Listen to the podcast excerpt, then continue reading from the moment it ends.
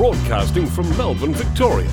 You're listening to the Investor Exchange. Tune in each week and listen to the guys from United Global Capital discuss the topics that matter the most to your finances. Each episode will help you separate the noise from what really matters, giving you timely and actionable information you can use.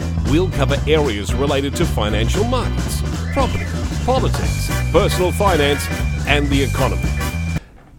Good morning, listeners, and welcome to this week's episode of the Investor Exchange. I'm your host today, Louis Van Copenhagen, and joining me in the studio is Brett Dickinson G'day, mate. and Joel Hewish. Howdy. Hey. All right, rock and roll, gents. Uh, it's uh, it's been a nice period of time for us. Uh, well, for me. What about you guys? Why is that, Louis? Why? Oh, just nice in general. It's springtime. The sun is shining a bit more. The temperatures are nicer. Um, I, uh, I was a little annoyed by uh, an industry body uh, in the last couple of weeks. Uh, the FPA, the Financial Planning Association, has embarked on a project to rethink the traditional statement of advice or advice documentation that's presented to clients oh. nice initiative, good idea, and I'm, I'm definitely supportive of moving to a way to communicate with clients that is not a word based document. So they're looking for uh, presentation materials, ways to, uh, I don't know, record a conversation as the uh, as the record of the advice being delivered, Okay. or maybe a PowerPoint presentation, or something uh, a a bit more modern, like a video presentation, Right. uh, being sufficient for a statement of advice. Okay. Makes sense. So then they said, uh, okay, call out to all financial planners. Can you just uh, submit your digital assets to us, and we'll have a review of them?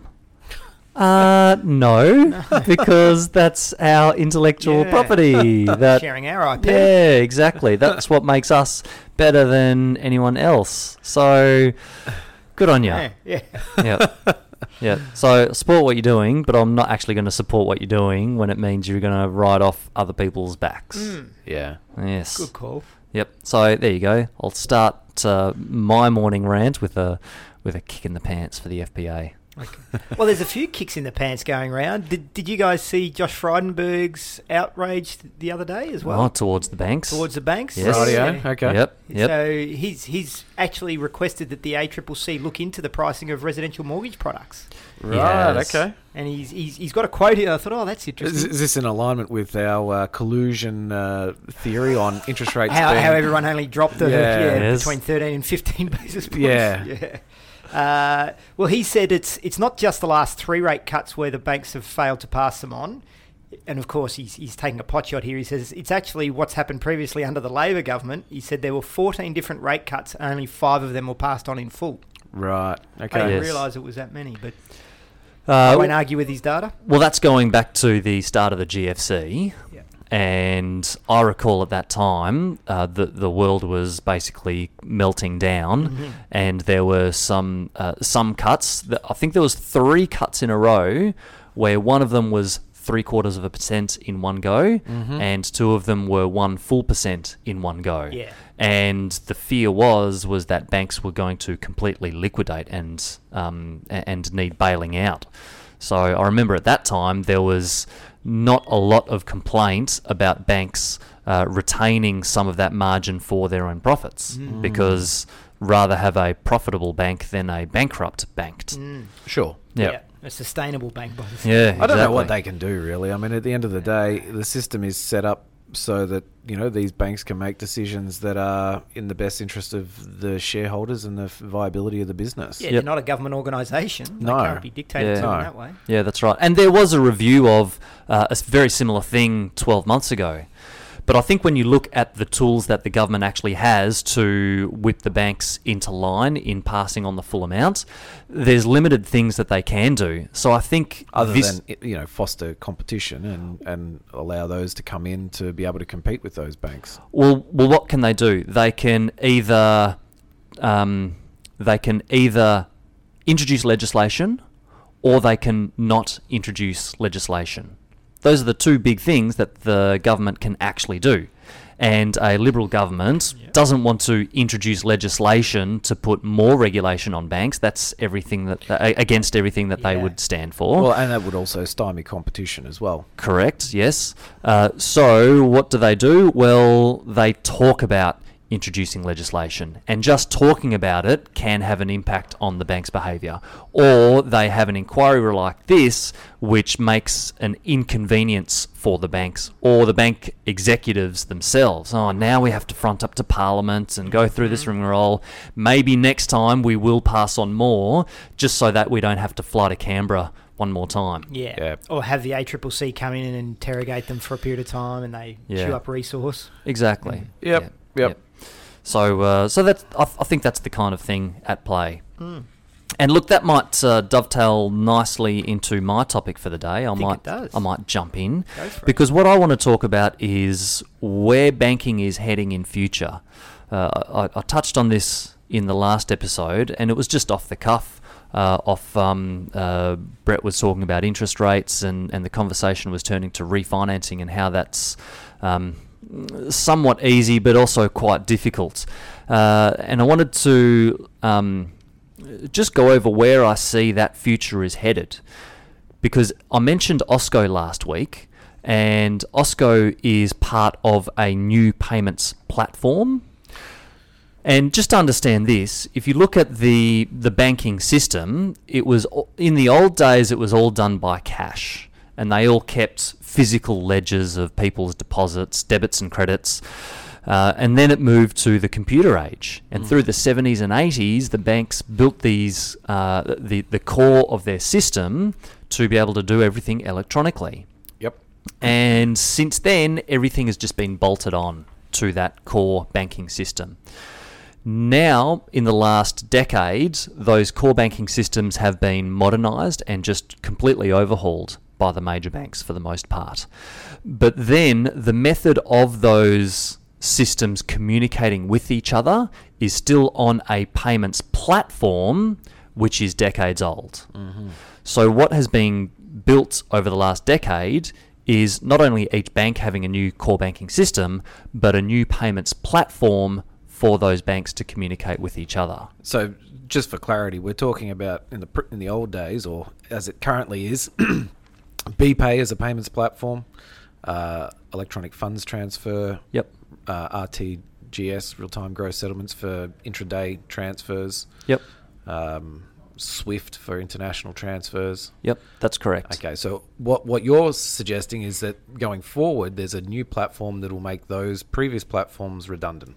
Uh, in a way, yes. Yep. Yes. Okay. So the, the Tell new more about it. That's right. So the new payments platform still has redundancy. So no one would have uh, noticed a change each time they'd make a BPay payment or each time they make an EFT until recently. Because now, when I make an EFT payment from my internet banking to someone else's bank account, I now get this word pay by Osko.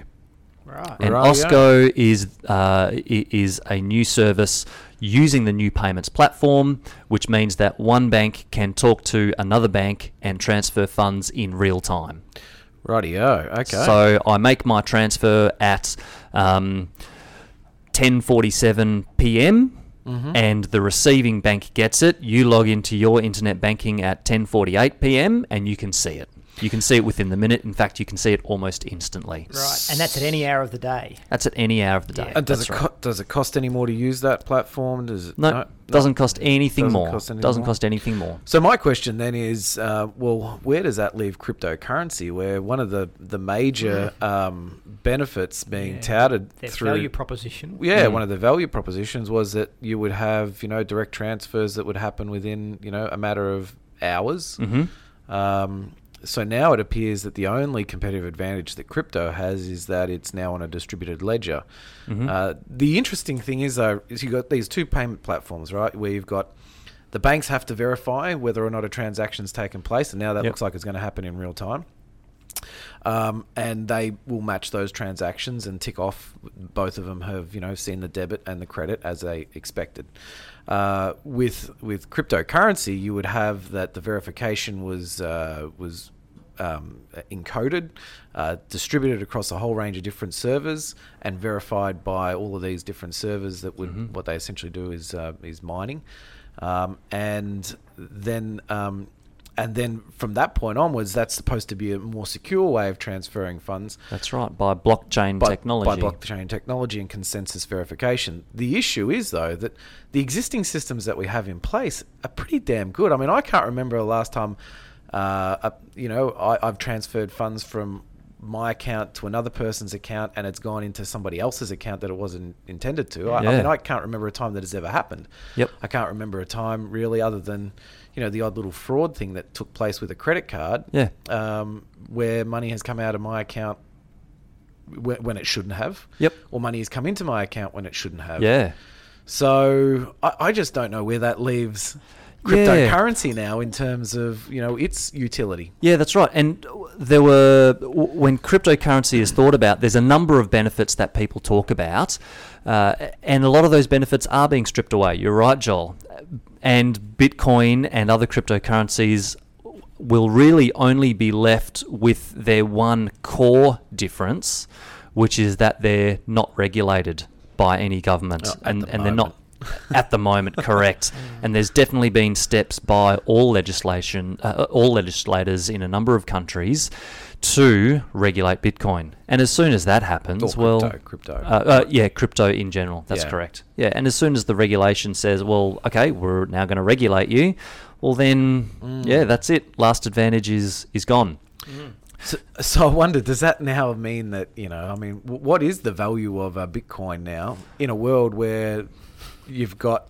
I mean, because really, it costs nothing to do a transfer Yeah. from one bank to another. Yep. And you've got If it's secure and a highly secure, validated. yeah, highly Yeah. secure uh, method of transfer Well, it that, be- that it- works and is it is adopted by everyone worldwide at Trusted. the moment. It, it and trusted. becomes something which is only valued by conspiracy theorists and people who are anti-government or the doomsdayers. yeah, pro-chaos. yeah, yeah, yeah. That's right. Gold yeah. bugs. Yeah, exactly. Yeah. So, uh, something to understand about the current banking system is that it is sticky. And what I mean by that is once you've set up with one bank and you've got your system of accounts and your credit card and your loan accounts, it's a huge effort to change That is. it's a and there's uh, there's a number of different things and different reasons why it's hard to change. So firstly, you've got the normal way that you access cash and spending, so you spend on your credit card or you get cash from an ATM. Another thing is paying things by direct debits. So your monthly payments, uh, and these days we've got a lot more subscription services than what we had uh, in days gone by. So if I change from one bank to another, oh geez, I've got like 20 direct debits, and I need to go to each one and change each one individually with a new BSB and account number. And then the third thing is uh, when changing a loan account. So I have to make a credit application. I have to provide my pay slips. I have to provide my expenses, my ID, and all these things. So there's a few reasons why it is a sticky system at the moment. Yep. But there is uh, this new system called Osko, and there's another reason why that's going to uh, change things. And then there is things called neobanks, so very small banks, which are essentially an online platform where all they offer is a bank account, and they might offer a loan account. And there is also open banking, which is on its way. I don't know what open Yeah, banking is, so if you that could one. if you could help us there. Open banking is introduced, or has been introduced through legislation, where it's been forced uh, on banks to make the data available where a customer requests it. So, for example, if I say right now, I'm going to make a credit card application to Westpac, Westpac says, All right, what's your income? What's your expenses? Um, I would like to say to the Commonwealth Bank, well, Commonwealth Bank already has all this data about my name, date of birth, address, transaction Yes, details, now I get it. how much is being spent on direct debits, what my fortnightly or monthly income is. All that is already sitting in that transaction data with another institution. I would like to tell Commonwealth Bank, can you just hand that data to Westpac? That would be lovely. Yeah. And at the moment, Commonwealth Bank can say no, bugger off. Yeah. Open banking is legislation which forces banking to disclose the information that you authorise them to disclose Right. which means you can share it with other financial institutions or you can share it with apps or pieces of software.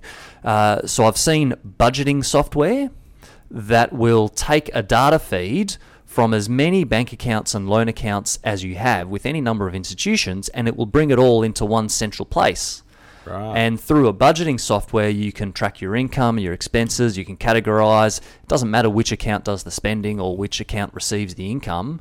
Uh, it's a software that will um, will collaborate all of that. It's basically Xero or MYOB for an individual. yeah, yeah, fair Yep, enough. Exactly. And the thing, even with Xero or MYOB, uh, there's certain accounts that don't have an API Oh, right. to get Some into Xero. don't. Correct. Right. That's right. So there are still some banks which haven't embraced open banking. Mm. So look, there's so, so I'm looking at three different factors here. I'm looking at Osko, mm-hmm. I'm looking at these smaller banks and their offerings, and the open banking system.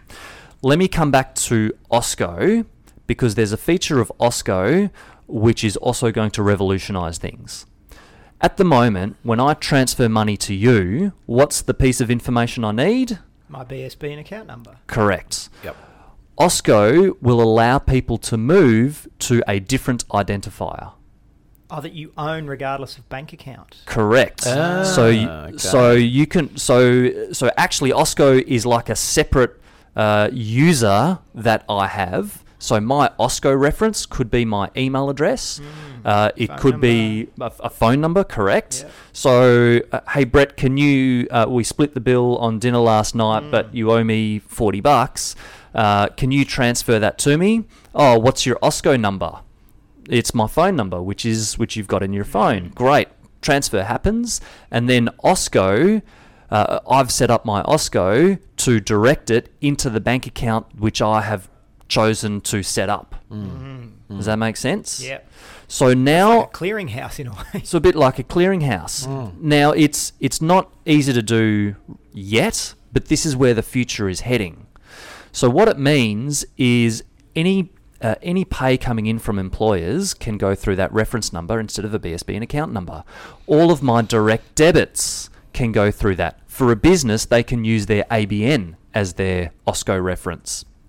So they can set up things, which means if I change the underlying bank account, I don't have to change all my direct debits. Mm. I don't have to tell my employer to pay a different pay reference. Mm. All I do is say, well, this bank is giving me no interest. I'm just going to move my account to another bank mm. and shift my Osko to go there. and change my Os- Osko account setup. Correct. Is it AUSCO? Is Uh, OSKO. OSK OSCO? Right. So let's combine that with the thought of these new neobanks, which are small banks, basically a digital platform. Uh, so think of this: if I want to open a bank account, uh, let's go to the App Store and let's find a bank through the uh, through the App Store or Google Play, and then I'll download the app and I'll set up an account that way. This one's paying a great amount of interest. Great, new bank account. Five minute application, some kind of verification procedure, uh, similar to what I've seen on other bank, uh, other apps like Airbnb. You have to hold up your driver's license to verify your ID. Yep. So that'll be a similar thing with a banking app. Well, if, if that open banking's in place, it could even be faster because you could just go, okay, new Correct. take my data. Well, you might exactly. You might actually have your data already inputted on Mm. onto Yep. that Maybe onto a link to your Osko. platform, and Yep. then every time you want to open up a new account, it just Yep. it's matches Mm. the. So it's a, That's pr- right. Maybe just a couple of clicks of the button. So it becomes very easy to change your bank account. Yeah. Mm. And because of open banking, it becomes very easy to open a new home loan account and refinance. Mm. Because you don't have to provide your pay slips. H- I'm already getting a monthly pay amount in my bank account. So Right. just just get the data from the last 6 months of my bank account and you'll see 6 monthly payments from my employer. Gotcha. All right, so I don't have to provide physical copies of payslips anymore. Uh, what about your expenses? Well, I don't have to estimate my expenses because you've got all that data. Yeah. Yep. So a loan application becomes, um, again, a five minute form Mm. and just get the data from this place. Yep. Yep. Yep. So a home loan application becomes easy. So this is where I see the future of banking, and this is where I see it becoming a lot less sticky. And this is where I think the big four banks are ripe for disruption in the Yeah. next few years Yep. in their core service of providing home loans. And they're trying to compete as well. So NAB has an online only brand, which is Ubank Yep. and a number of other banks have online only uh, options as well with either similar branding or completely different branding but they're open to competition from overseas banks and uh, other ideas like peer-to-peer lending Yeah. have you heard of peer-to-peer lending Yeah, yeah, yeah, it's yep, a whole yep, nother yep. thing itself Yep. where uh, again it's cutting out that margin that the banks are using at the moment Mm. if it's peer-to-peer well then the people who keep money in their bank accounts can get a higher interest rate so higher earnings on their savings and the people who take a loan will have a lower interest rate because it's a cheaper funding cost because that profit margin doesn't have to be as thick in there Yep. so that's where I see the future of banking going. It's going to become a lot easier for people to make a change. You mm. do need to be a, a little bit tech savvy uh, in the near future to make it happen. But like all of these things, it's becoming easier and easier. So in the next 10 years, in 10 years' time, I can only imagine how easy it's going to be. Mm. Oh, this bank lost a transaction. Screw them. I'll change bank. Yep. Mm. 10 minutes later, it's done. And with a lot of this digital technology, you probably don't even have to remember much because the phones are becoming more um, adaptive where a fingerprint opens an app or is your security, so you don't have to remember your password anymore. Yeah. Or even facial recognition. So Yeah, that's could right. be if, if, your, if your phone is capable enough and the app is integrated well enough, all you need to do is make sure that your fingerprint sensor's working. Yeah. And that's all the things you need to do. Yeah, that's Yeah. right. That's right. Yep. And and that's why things like uh, fintech, financial technology companies, are a real buzzword at the moment. Joel, you, you'd be all over this uh, about uh, the potential of fintech companies, and, and there's probably it's probably too early for any major ones to have enough of a track record to uh, to meet our investment mandate. Yeah. Um, but it's it's going to be there. Yeah. I, uh, I I wonder whether or not facial recognition and uh, you know the old uh, fingerprint um, does away with the need for signatures going forward. Um, yeah, I mean, it's, we're, we're it's we're more already secure, isn't it? yeah. Well, you know, I'm I'm wondering that one day you know our computers uh, come out with a uh, voice. sorry, not voice recognition. Well, maybe even voice Yeah, recognition. Yeah. potentially. facial recognition, voice recognition, fingerprint um, technology verification. And so, if you ever wanted to sign a document, it's just you know, Yep. show Yep. us your thumbprint and tick the box, or Yeah. you know, very whatever it might- sci-fi. Yeah, might- that's right. be. Well, I mean, it makes sense, really. It, it, it does. It does. This And opens up the new crime where people are chopping off people's fingers. Well, I've always had that. Always had that thought, Brett. I've always, even when I was a little kid, I thought, oh, it's got to move in that direction. But then, you know, you're going to get thumb theft. Yeah. yeah. Well, maybe you'll end up getting something like a two two factor Two-factor, yeah, yep. two factor Yep. verification. I need a Voice- thumb and an eyeball. yeah, uh, or a voice Or a and voice. A, yeah eyeball, something like that. Voice and a sliver of hair. So all those movies are going to come be, become reality. Yeah. that's right. So Yep. to do that, I, I would say that the phone manufacturers might have to have some sort of quality control or certification that their fingerprint sensor meets a certain standard, potentially as well. Yeah, yeah. well, you- Mm. you- Becomes that into because obviously that's they true. work from unlocking your phone, but is that a high enough level of security? Look, I think I think at some point in time, this is where we're going to going to head to, Think so. right? Yep. You know, and and DocuSign and these ones that are already, Yeah. you know, signing digital documents with digital signatures. I think uh, the the need for a, a, a print signature will probably disappear Yep. Yep. over time, not straight away. But Yep. uh, and and DocuSign's going to you know be using other forms of verification rather than Yep. you know just IP verification. But if you're going to be a sports star or a rock star, keep practicing because you're still going to have to sign merchandise. There you go. Very good. So that's the, the topic of mine for the day. Fascinating. We'll be back after this break. Want to learn the strategies that have achieved returns more than double the return of the average superannuation fund? Each day, clients of United Global Capital are using strategies and tactics that were once thought the domain of the professional investor or the super rich.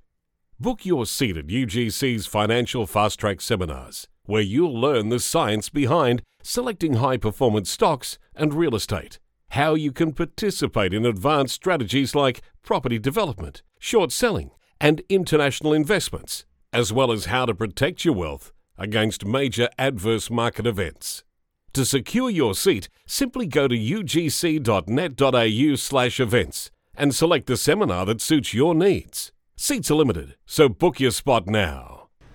Welcome back, listeners. Thanks for sticking with us. I'll kick it over to Brett now. And Brett, you've got some high level comparisons of investments. Correct, Louis. So this is on the back of a few things that have happened in the last week or two. Uh, in a couple of the previous episodes, we've talked about how the residential um, property market has declined and is recovering. But if you look at it over a, a five-year period, it's it's you know it's performed okay. And then it had me think, okay, so what do we consider a good rate of return? Any Hmm, ideas? okay. What, Oh, 10% would be. 10% 's a good rate. I think most people would be pretty happy with 10% if they could get that year in, year out. Yeah, 10%. Uh, and if we're talking property, 10% as a gross return. As- so, as a so, total so it might be you get total rent income of 3% and 7% capital growth. Yep. Yeah. And the other old rule of thumb is that property supposedly doubles in value every 10 years. Yes. Which would also be in line with that capital growth of 7%. Yeah, the rule of 72. Yep, and the rule Mm. of 72, that's right. Uh, you'll need to Google that if you don't know what is bit too complex to explain now, but Bit of- basically it means how long does it take for something to double in value? Yep. Yeah. Uh, so with that in mind, and I thought, well, a big part of what we're always doing is educating people, is what to expect, what's fair, you know, what are we aiming for?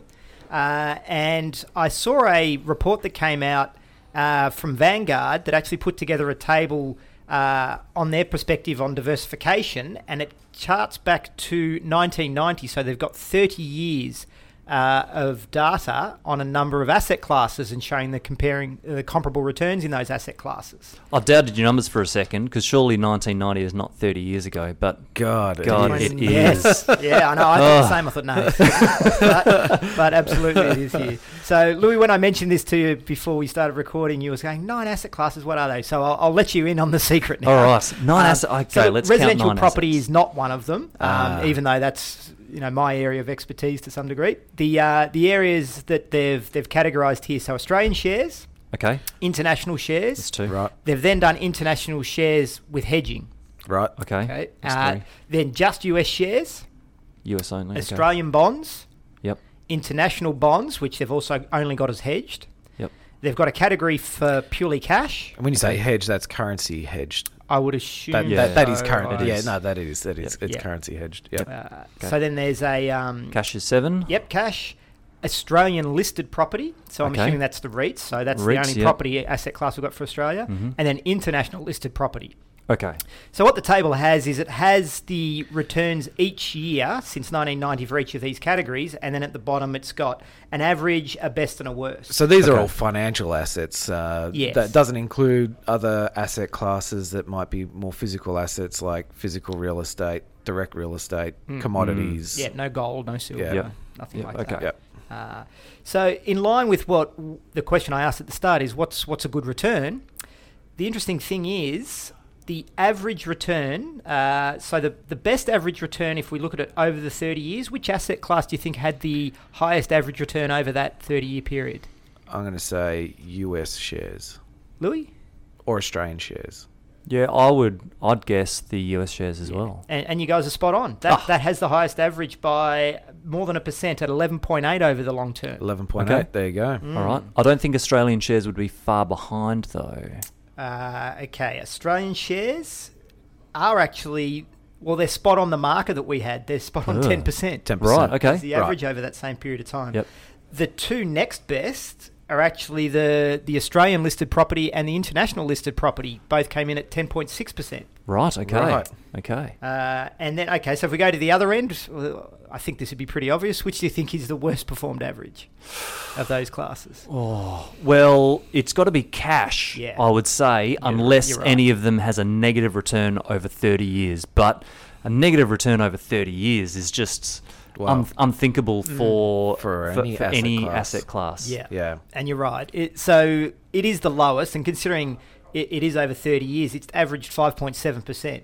Yeah, Which okay. still sounds okay, Sounds considering we're talking about rates now that are. That's right. But that takes into account where most of the return would have happened in the first 15 years Yeah. at That's higher right. interest rates. yeah, so the- exactly. The table I'm looking at has sort of coloured um, blocks on, on the outliers in each each Mm. category. So the higher ones. So if we look at cash, 1990, which was the first year, it was at 18.5 percent. Yeah. on cash. There we On go. cash. Right. And for that same year, Australian shares were only at 4.1, and international shares were at 1.9. I can't, I can't imagine like uh, if, if we had 18% returns on cash, cash. why would you invest in anything else? Of course, Yeah. you, no, Well, you, I mean, not uh, a chance. uh, Yep. but but it's interesting though that even during that time, stock markets did pretty well during that period of time. Yeah. But cash would have been a pretty good. I Yeah. do have an answer for you. Why Yeah. would you invest anywhere else? Well, at the same time, So Australian bonds. No, Australian bonds. Bonds. Yeah. Yeah. 17.8 for 1990. So you go, okay, well, cash is still better at 18.5. But in 1991 and 1992, Australian bonds achieved 22.4 and 22% returns. Okay. Yeah. Yeah. So you I'll- might be in bonds for those. Yeah. I'll, I'll yeah. believe it because the 1987 and 1989 crashes really crashed the bond markets as well. Yeah, And yeah. it's the recovery from those, which would have taken a few years, would Yeah. have sent bond prices from lows to much higher times. Yeah. And then since 1990, and particularly following the GFC, we've gone from a, a, a- a a higher interest rate environment to a low interest rate environment. So bonds would have been lower in the last 10 years, and cash would have been a lot lower in the last 10 years. I'm guessing. Yeah, and you would be right. I mean, Am I I don't right? have the ten-year averages, but I can see by the colour of the, the table here and the and the figures I'm looking at. So, Australian bonds, if I look at say since 2010, the highest year was actually 2012. They got to 12.4. Mm-hmm. Uh, but other than that, they've been well as low as 0.2 in in 2017, 3.1 in 2018, and sort of in the fives and sixes most of yeah. the time. Okay. Right. Yeah. Yeah. Okay. Okay, so the, the other part of this I thought was fascinating. Which uh, asset class do you think had the single best year return? Uh, U.S. equities. Yeah, again. Oh, really? 1999. Oh, you're No, really 98, close. 98, Yeah, you got it. Any yeah. idea Oh. what the return was that year? Uh, And it was on the back of a really strong year in '97 as well. um, I, I- it'd, it'd be probably 40% and above. Yeah, you're right. 57 and a half was the highest one-year return for any asset class in Yeah. 1998. Yeah, right. On the back of 41 and a half in 1997. yeah, well, that, that's what you call a bubble. well, and, it, and it, the lead in probably happened earlier because 1994 it had a decline of around 8%. Then it hit 30% growth in 95, 13.5 in 96, and then the 41.5 and 57.5 in. So And- that's leading into the dot com bust. That, that's the dot com boom. Yeah. Yeah. Yep. Yep. yeah. Uh, but it's had some, yeah, so it, it is the most volatile because it's also had the biggest decline in a single year. Oh, no, it hasn't actually.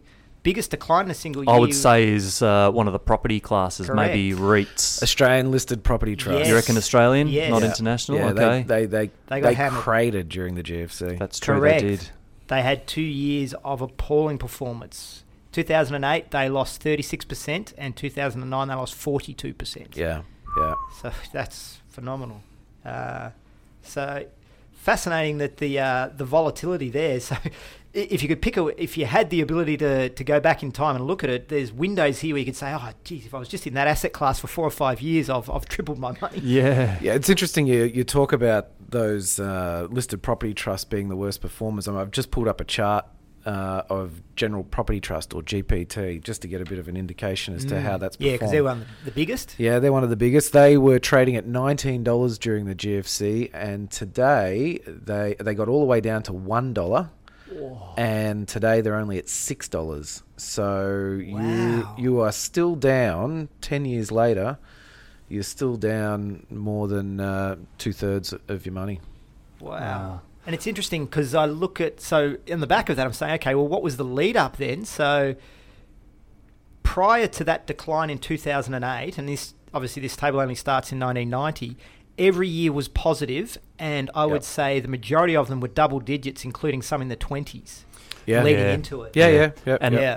so and- indicative bubble signs as Yeah, in, indicative of a bubble. And what really happened was they had such a long track record of positive returns therefore a perception of less risk and being safer.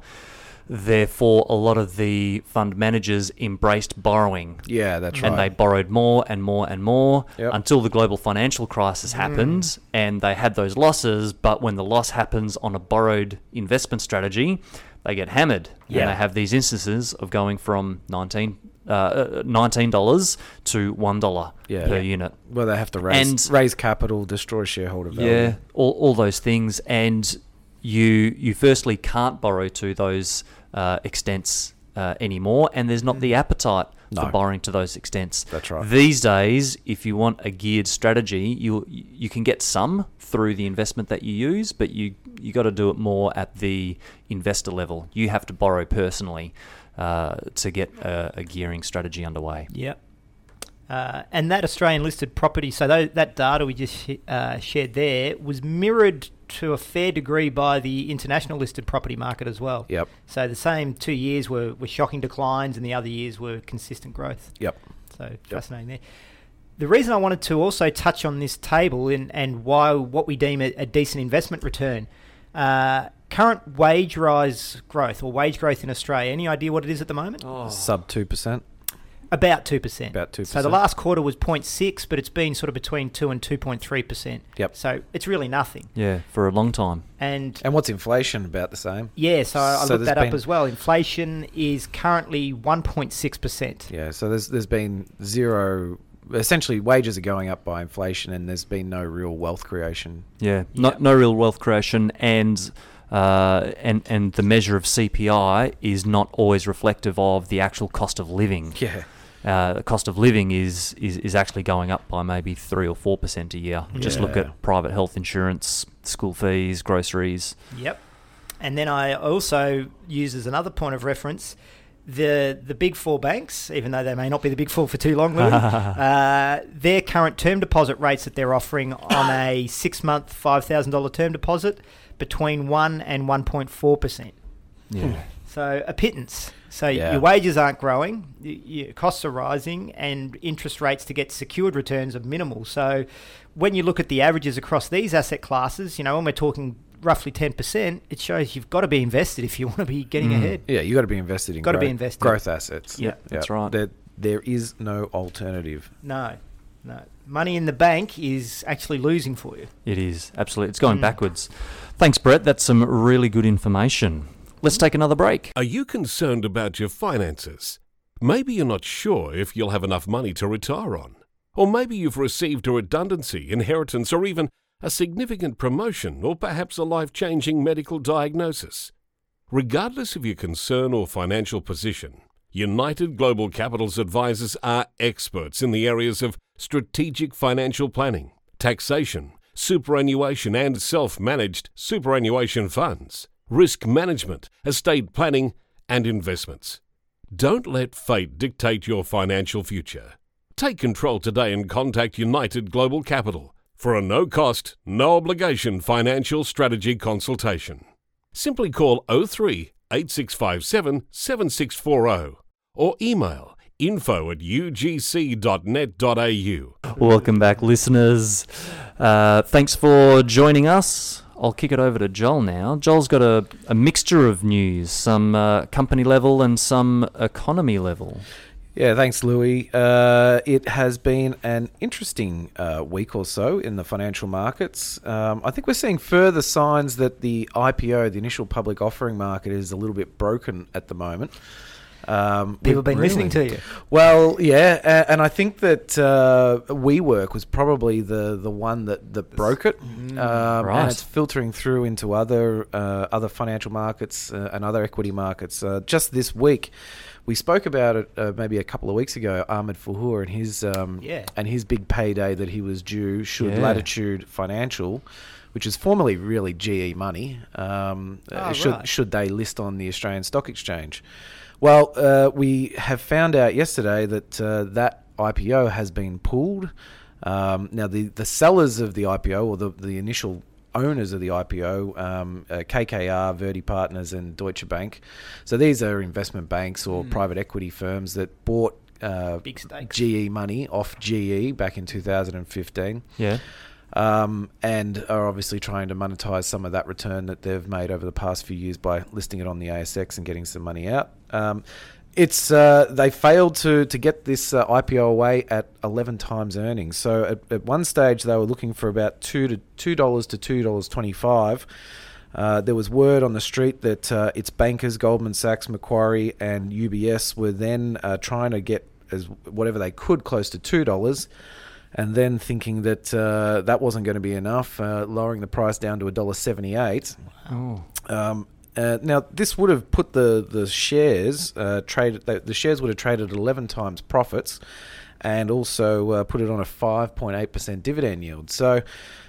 I'm not 100% sure why this didn't get off That the doesn't sound off the ground. Yeah, No, it it doesn't- like, it do- especially compared to the other crap you're talking about. yeah. Yeah. So the only thing I can sort of think of is that um, private equity have done a really good job of uh, burning a lot of investors when they've brought their IPOs to the Yep. market. and they're worried about that. And so you got to understand how does an IPO, uh, how does private equity work? Well, private equity will typically take businesses, they'll try and restructure them in the private markets away from analysts and shareholders that want returns on a daily basis.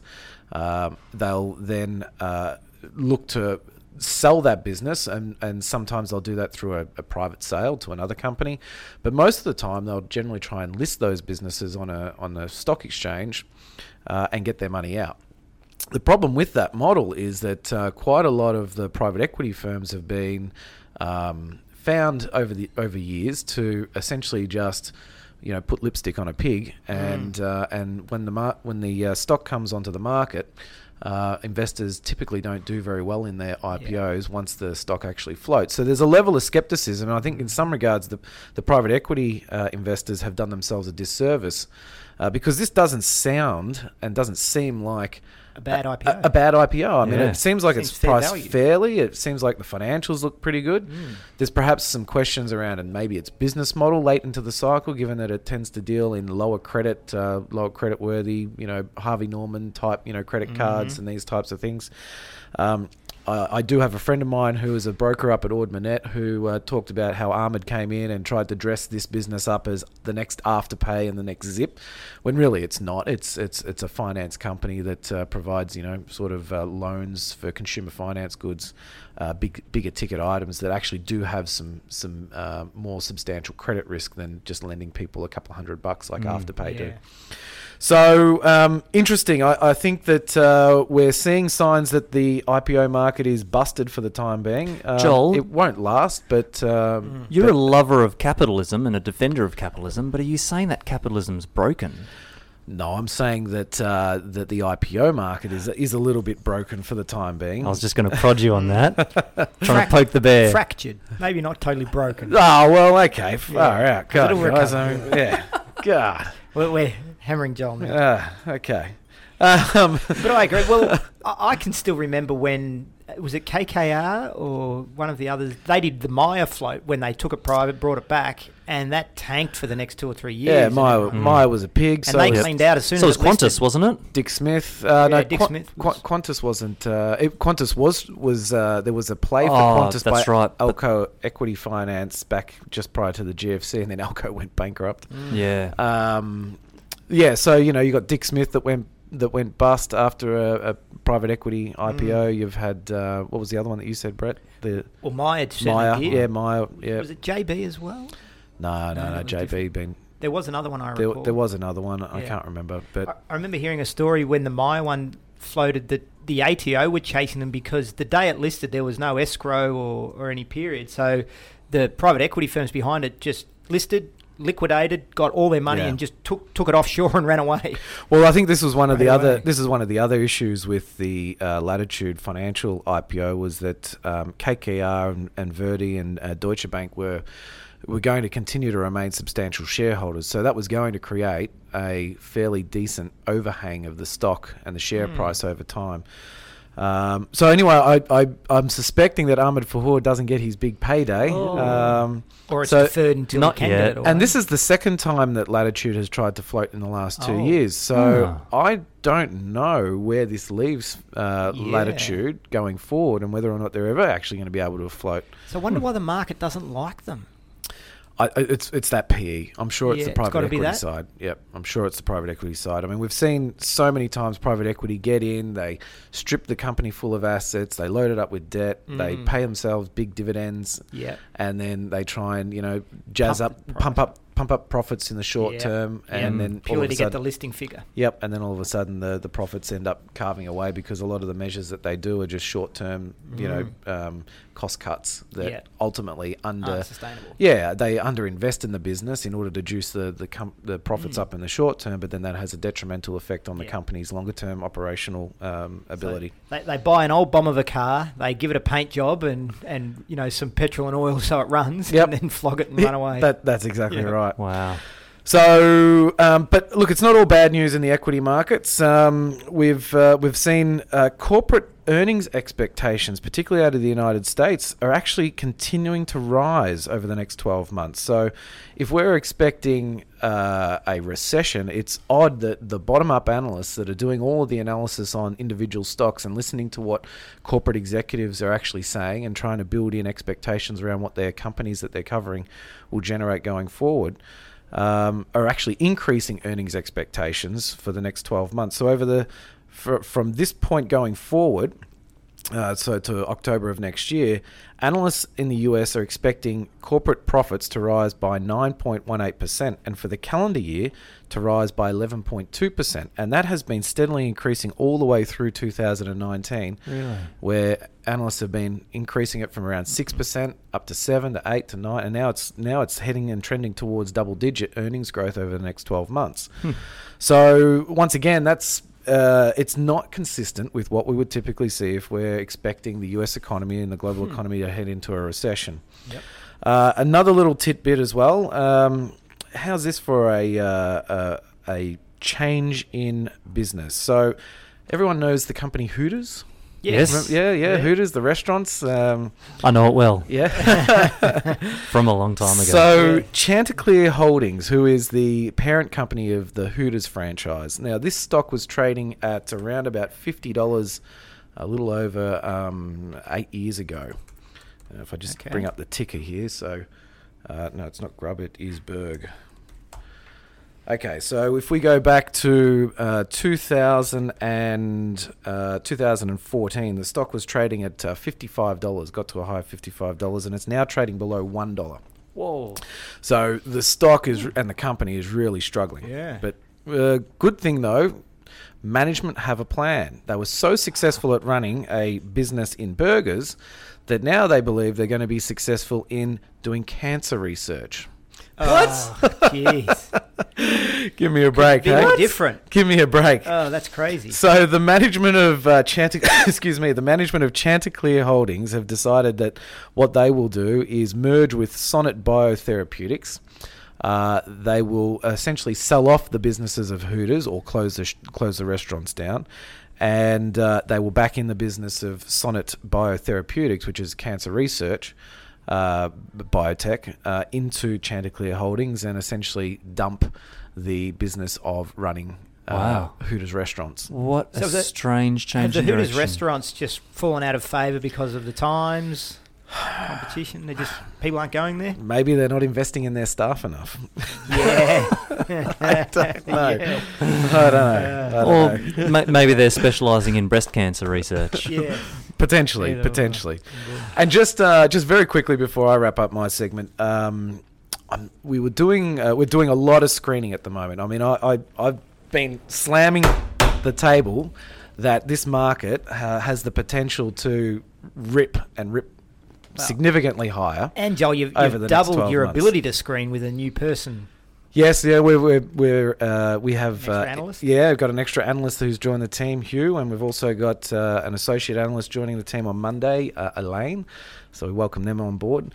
But um, we have been screening and doing a, a ton of screens on the market at the moment, and I've got to tell you, the Chinese stock market, the the Shanghai Composite, uh, and the number of stocks that are setting up the way that we would want them to set up before they break out Mm. has been um, uh, at a level that I haven't seen out of any market so far. Um, so we are doing some deep dive research into the Chinese market, and we might actually be making a couple of recommendations on specific Chinese listed stocks in the next uh, in the next week or two.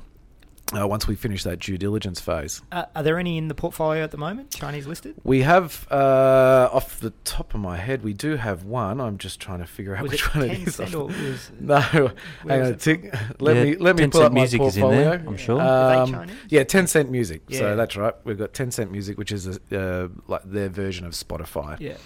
Uh, but we might be, but that's listed on the U.S. stock market. Ah, right. Okay, so um, we have a number of companies that aren't U.S. companies that are listed Mm-hmm. on the U.S. stock market um, that uh, that we have in the portfolios, but uh, we're looking at probably adding at least one and possibly even two Chinese companies to Mm. the portfolio that are actually listed in the Chinese stock market. Exciting times. Um, and uh, and and and that market looks very very attractive right now. And I think what's starting to happen uh, is with this movement that China and Trump are starting to get closer to.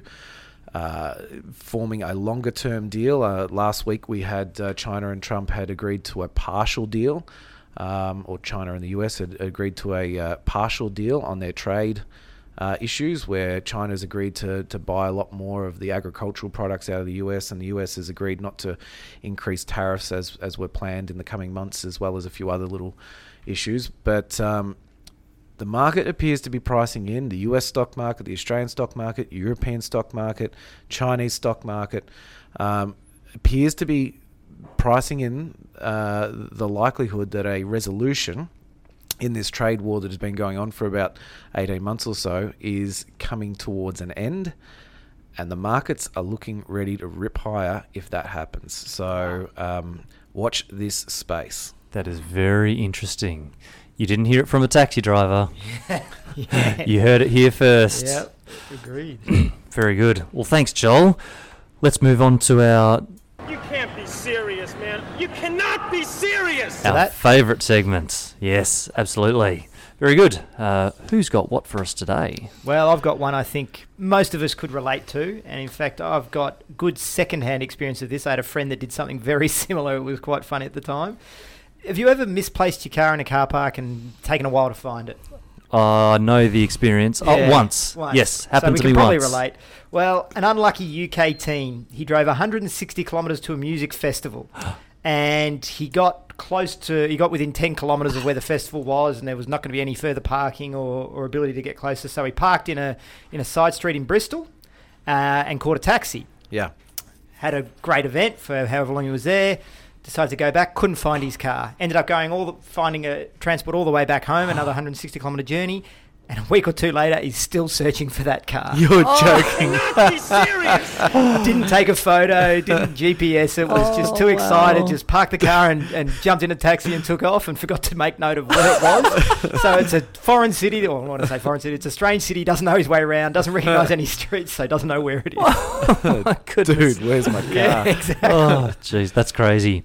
Uh, in Australia, we have lots of different anim- uh, dangerous animals. In one part of the world, it appears a squirrel is the most dangerous animal. uh, there was a lady in Pittsburgh who went to drive her car and noticed a burning smell uh, coming from the car early on in the journey. So she opened up the hood of her car and found that a squirrel had been uh, storing nuts. Ah, there you You go. be Is, is that how he gets them roasted? Nuts, that's right. Nuts and bits of grass, but the, the hood was absolutely full of it. I've seen a, a photo of uh, on the internet, and it's just completely full of nuts. There was about um, uh, 200 nuts that came out uh, just by opening up the, the hood of the car, oh. and then they actually had to remove the, the, the engine casing, and another 50 nuts fell out of that. Wow. Jeez, he's done well then, stockpiled. It's a good stockpile for winter. Uh, well, we've had uh, we've had um, the climate change protesters in Melbourne recently, and all around m- most of the major cities And the Uh, world. and the Extinction world, Rebellion. yeah, extension, ex- extinction rebellion. Yeah. Well, uh, you might be interested to know that uh, the Intergovernmental Council on Climate Change is very famous for where all of the politicians who are coming up with policies around how to make the world a, a much less carbon emission uh, uh, Uh, uh, place to live. Mm-hmm. Um, well, uh, between 1,300 and 1,700 private jets are taken every year by these politicians to go to the the uh. Intergovernmental Climate Change Council in Davos. You cannot be serious. So I'm just wondering how serious. Yeah, come on, Oh, come on. but So yes. on average, it's been between over the last five years, anywhere between 1,300 and 1,700 private jets to attend that one conference. Mm, jeez. there you go. Thanks for that, Joel. I stuck it to you on capitalism. You stick it to me on environmentalists uh, taking private jets. Fair enough. Thank you, listeners. I appreciate you being with us, and we'll catch you again next week. Thanks, Louis. Thanks a lot. Ta. Broadcasting from Melbourne, Victoria. You're listening to the Investor Exchange. Tune in each week and listen to the guys from United Global Capital discuss the topics that matter the most to your finances. Each episode will help you separate the noise from what really matters, giving you timely and actionable information you can use. We'll cover areas related to financial markets, property, politics, personal finance, and the economy. Now, here's your host, Stephanie Sumner.